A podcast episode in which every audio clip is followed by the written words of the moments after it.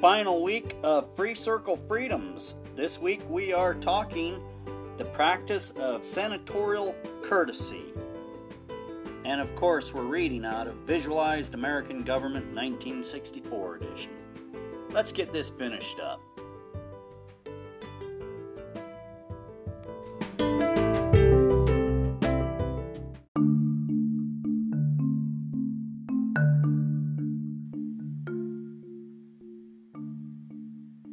Practice of senatorial courtesy.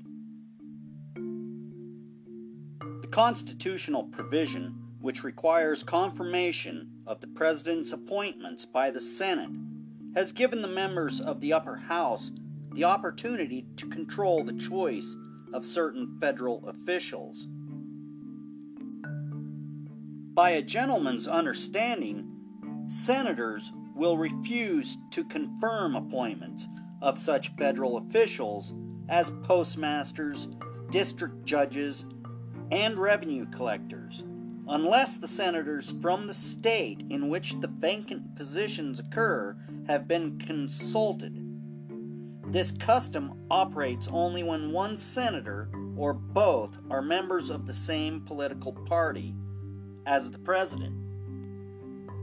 Senatorial courtesy, as this custom is known, has resulted in a drastic limitation of the president's power of appointment.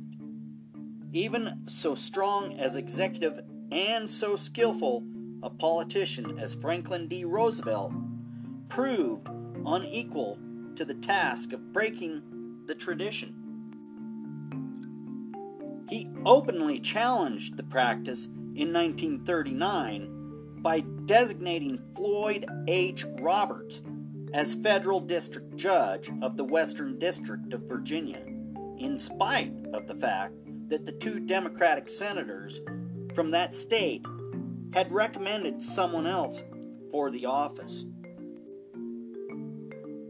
Although the Senate did not question Judge Roberts' qualifications and ability, it rejected his appointment by a vote of 72 to 9 after Virginia's two senators Glass and Byrd announced that the nomination was personally offensive to them. The limitation on the president's power of appointment as a result of the senatorial courtesy is partially compensated for by another usage of this body.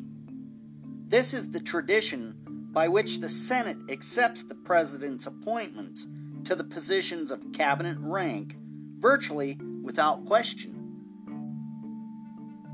Although the Senate must legally confirm all such appointments, only three cabinet nominations have been rejected since 1867. Apparently, it is felt that the president should have a free hand in selecting officials who act as his close personal advisors.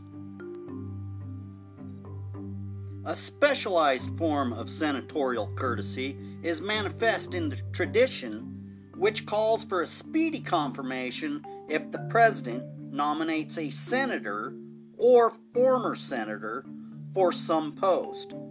The theory behind this, presumably, is that once a person has been elected to the Senate, he is qualified to hold any appointed office under our government.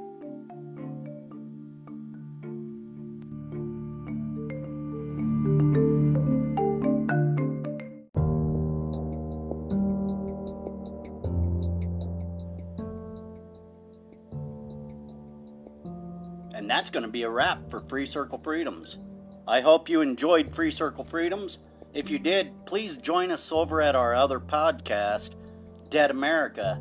You can find that by Googling Dead America or just go to deadamerica.website.